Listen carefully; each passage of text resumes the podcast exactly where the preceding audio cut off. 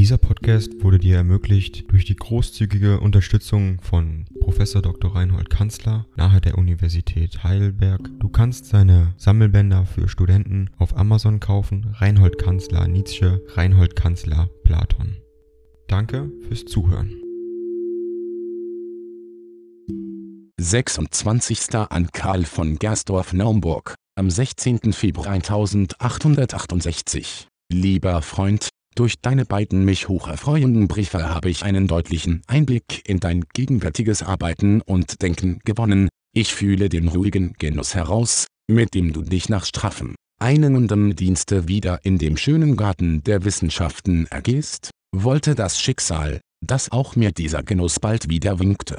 Aber meine Zeit, ja mein bestes Teil geistiger Kraft und Regsamkeit verbraucht sich in dem ewigen Kreislauf militärischer Übungen. Ich habe mich darüber jetzt vollkommen resigniert, während ich in den ersten Monaten einen ungestümen Anlauf nahm, auch bei den jetzigen Verhältnissen meine Studien fortzusetzen. Es lag mir vornehmlich eine Arbeit am Herzen, zu der ich eine Menge schönes Material gesammelt hatte und täglich sammelte, eine Arbeit, an die mich philologisches und philosophisches Interesse knüpfte, über Demokrits Schriftstellerei. Die ungeheuren Angaben über dieselbe hatten mir Misstrauen eingeflößt. Ich ging dem Begriff einer großartigen literarischen Falschmünzerei nach und fand auf den verschlungenen Wegen der Kombination eine Fülle interessanter Punkte. Am Schlusse aber, als meine skeptische Betrachtung alle Folgerungen übersehen konnte, drehte sich mir allmählich unter den Händen das Bild herum. Ich gewann ein neues Gesamtbild der bedeutenden Persönlichkeit Demokrits und von dieser höchsten Warte der Beobachtung gewann die Tradition ihr Recht wieder.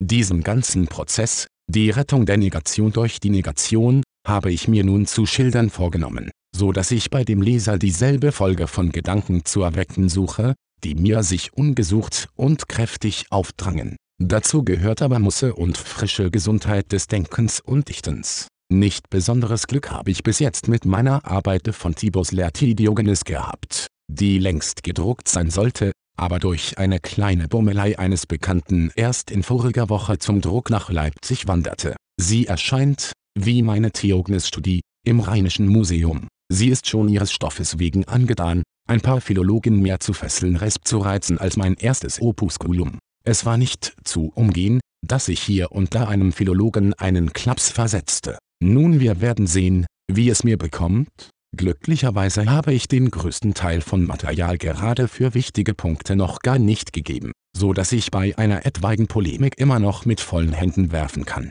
Später wenn ich mich von der Demokritarbeit frei gemacht habe, und eine Dissertation de Humero Hesiodok Equalibus glücklich vom Stapel gelaufen ist, soll es mit frischen Sinnen an ein Hauptwerk gehen, an eine Darstellung der literarischen Studien der Alten, wobei sich die Entwicklung dessen, was man jetzt Literaturgeschichte nennt, ergeben wird. Später will ich dir einmal erzählen, wie ich im Hintergrunde einige stark pessimistische Sätze aufstelle, so dass das Ganze stark von einem Schopenhauerschen Dufte umschwommen sein wird. Verzeihe mir, wenn ich dich mit lauter Aussichten und Absichten, jedenfalls mit unrealen Dingen unterhalte. Aber denke, wie stark im Menschen das Bedürfnis ist, seine Wünsche auszusprechen, und wie wenig meine Umgebung danach angetan ist, gerade derartige Dinge aufzunehmen. Im Grunde ist das gerade, was mich am meisten in Naumburg bedrückt, die Eremiatheon Philon, während ich andererseits mich glücklich schätzen muss,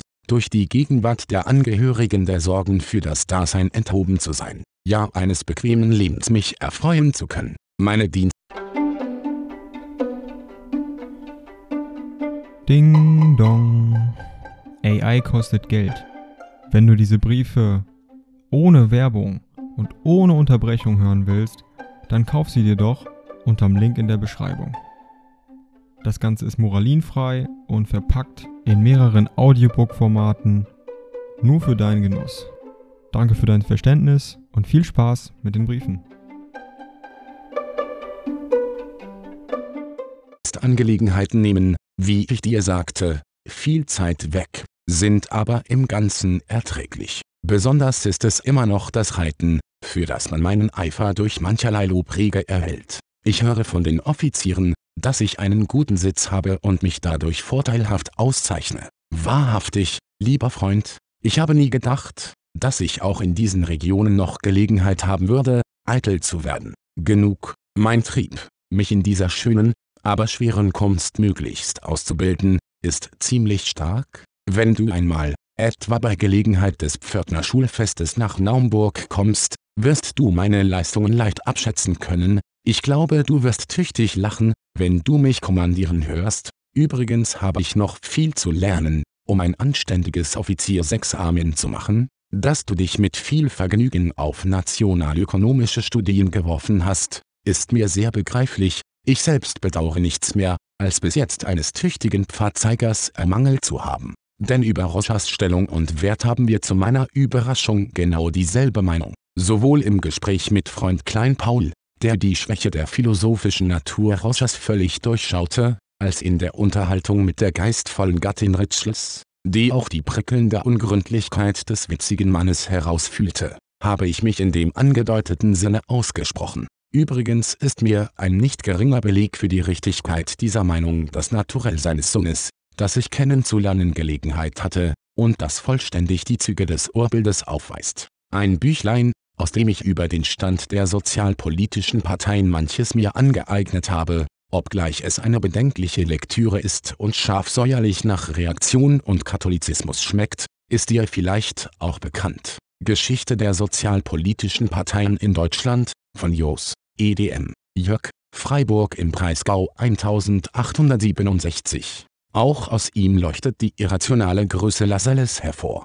Leider sehe ich keine Möglichkeit ab, wie ich dessen Schriften in meine Hände bekommen könnte, und ich muss mich daher auf spätere Zeiten vertrösten. An dieser Stelle muss ich nochmals das Verdienst eines Mannes rühmen, von dem ich dir schon früher einmal geschrieben habe. Wenn du Lust hast dich vollständig über die materialistische Bewegung unserer Tage, über die Naturwissenschaften mit ihren Darwinschen Theorien, ihren kosmischen Systemen, ihrer beliebten Kamera obscura etc. zu unterrichten, zugleich auch über den ethischen Materialismus, über die Manchester-Theorie etc., so weiß sich dir immer nichts Ausgezeichneteres zu empfehlen als die Geschichte des Materialismus von Friedr. Alp. Lange, Iserlohn 1866, ein Buch, das unendlich mehr gibt als der Titel verspricht und das man als einen wahren Schatz wieder und wieder anschauen und durchlesen mag. Bei deiner Richtung der Studien weiß sich dir nichts Würdigeres zu nennen. Ich habe mir schlechterdings vorgenommen,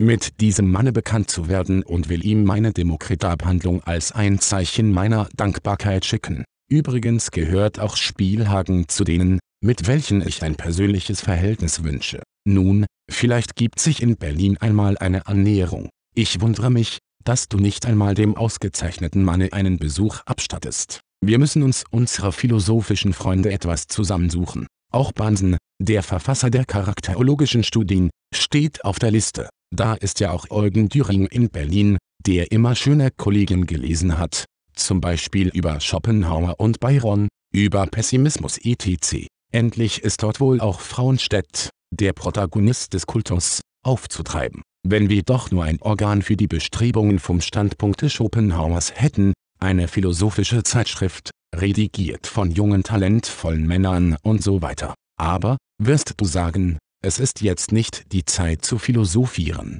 Und du hast recht. Politik ist jetzt das Organ des Gesamtdenkens. Ich staune über die Ereignisse und kann sie mir nur dadurch näher bringen, dass ich mir die Wirksamkeit bestimmter Männer aus dem Flusse des Ganzen herausscheide und einzeln betrachte. Unmäßiges Vergnügen bereitet mir Bismarck. Ich lese seine Reden, als ob ich starken Wein trinke, ich halte die Zunge an, dass sie nicht zu schnell trinkt und dass ich den Genuss recht lange habe. Was du mir von Machinationen seiner Gegner schreibst, glaube ich dir sehr gern, denn es ist eine Notwendigkeit, dass sich gegen solche Naturen alles Kleinliche, Engherzige, Parteiische, Bornierte aufbäumt und zum unversöhnlichen Kriege rüstet. Heute lieber Freund ein herzliches Lebewohl. Entschuldige, dass ich nicht mehr von meiner Zeit diesem Liebsten meiner Geschäfte zuwenden darf, im geistigen Verkehr mit meinen Freunden zu weilen indem ich dir noch die Grüße meiner Angehörigen ausrichte, verbleibe ich in treuer Anhänglichkeit dein Freund Friedrich Nietzsche. Dieser Podcast wurde dir ermöglicht durch die großzügige Unterstützung von Professor Dr. Reinhold Kanzler nahe der Universität Heidelberg. Du kannst seine Sammelbänder für Studenten auf Amazon kaufen. Reinhold Kanzler Nietzsche, Reinhold Kanzler Platon. Danke fürs Zuhören.